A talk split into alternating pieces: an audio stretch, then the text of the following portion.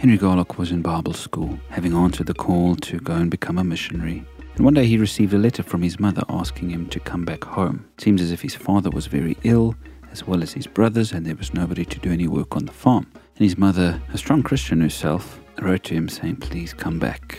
Henry really wanted to become a missionary, but felt so compelled to go back home to help. But he thought he would spend some time praying about it, and he opened his Bible and asked God to speak from the Word. And his eyes fell on the verse in Luke 9, verse 62, which says this No man, having put his hand to the plough and looking back, is fit for the kingdom of God. And he writes here, I said, Surely, Lord, this scripture doesn't apply to me. It's just coincidence that I happen to turn to this verse. Please give me another scripture to guide me in this decision. He opened his Bible again, and Matthew 10, verse 37 stood out and said, He that loves father or mother more than me is not worthy of me. And so he really wrestled with this because of his great love for his parents who were in need. And so he continued to pray and seek God's guidance.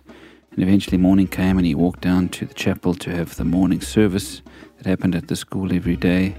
And he said the speaker of the morning stood up and announced that he was going to be reading from Luke 9, verse 62, which is the very scripture about not turning back.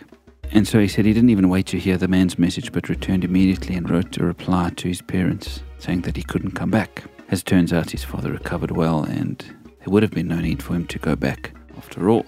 And shortly afterwards, he received another letter from his home, in which his mother apologized for the earlier letter, saying it was unfair of her to ask him to do that, and that his dad was healed completely and working better than he'd ever done before, and his younger brother was now stronger and working well.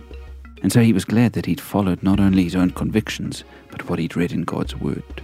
Two great sentences there in the scripture today. If you're off on a mission for God, don't turn back, but keep going. And secondly, remember your priorities. God is first. And if God has called you, be faithful to the calling that He's placed on your life. Of course, don't neglect your family and don't not make a difference when you can. But God has called you, follow through, just like it happened in Henry's life. That faithfulness to the call will make all the difference.